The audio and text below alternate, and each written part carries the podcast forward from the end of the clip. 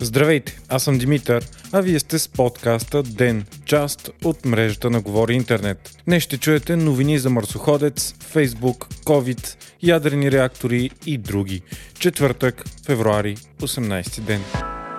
За трети пореден ден, броят на новите случаи на COVID-19 в България е над 1000 и около 10% от направените проби. Освен това, растат и случаите на хоспитализации. Те вече са 3613. На фона на това, темповете на вакцинация у нас изглеждат все по-притеснителни. Основните причини са две.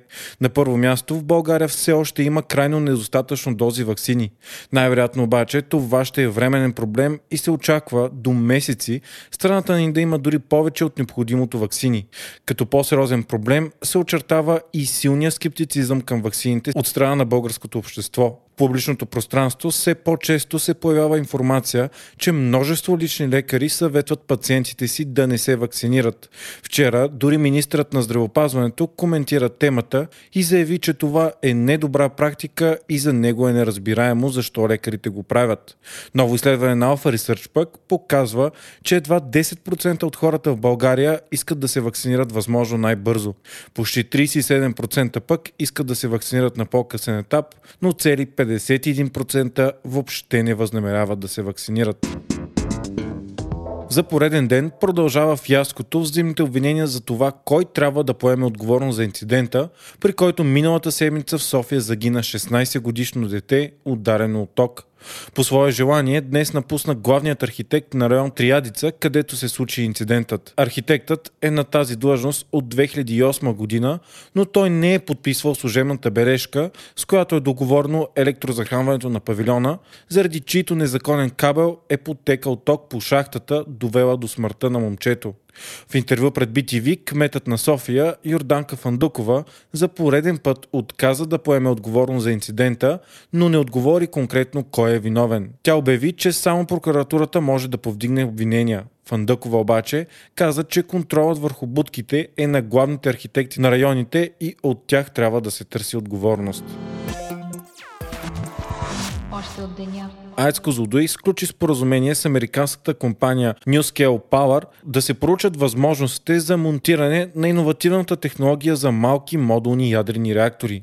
NewScale ще помогне за проучване, анализи и разработване на проектен график за осъществяване на подобен проект. Малките модулни реактори се смятат за бъдещето на ядрената технология, тъй като те са по-ефективни, по-економични и много по-безопасни. Реакторите на NewScale обаче все още са в процес на лицензиране. Миналата година, след почти 4 години проверка, Комисията за ядрено регулиране на САЩ одобри дизайна на NewScale, но това все още не означава, че се дава разрешение за строеж. Очаква се първите доставки на подобни реактори от компанията да започнат чак през 2027 година.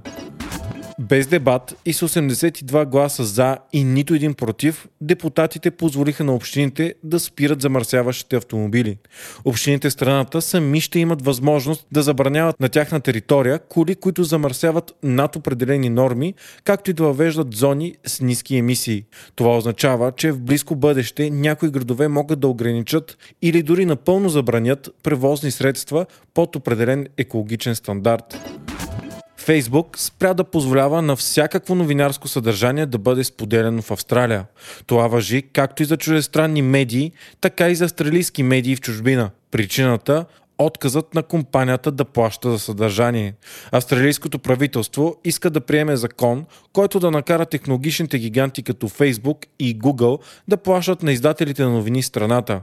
Google също заплашваше да изтегли търсачката си от Австралия, но в крайна сметка сключи сделка с някои от най-големите медийни компании в Австралия за подобно съдържание.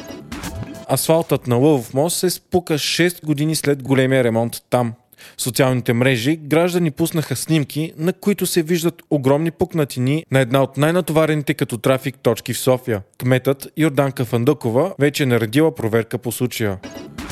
Днес се очаква да бъде интересен ден за космонавтиката. В 21 часа и 15 минути българско време НАСА ще стартира живото излъчване на кацането на марсохода Perseverance. Най-амбициозната марсианска мисия до сега трябва да събере геоложки проби, камъни и прах от Марс и да ги върне на Земята.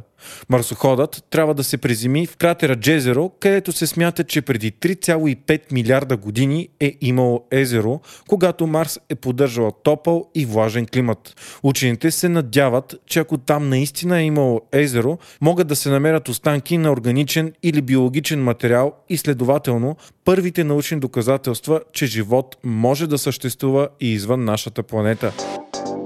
Вие слушахте подкаста Ден, част от мрежата на Говори Интернет. Водещ и глава редактор бях аз, Димитър Панайотов, а аудиомонтажът направи Антон Велев. Ако искате да подкрепите Ден, можете да го направите ставайки наш патрон в patreon.com Говори Интернет, избирайки опцията Денник.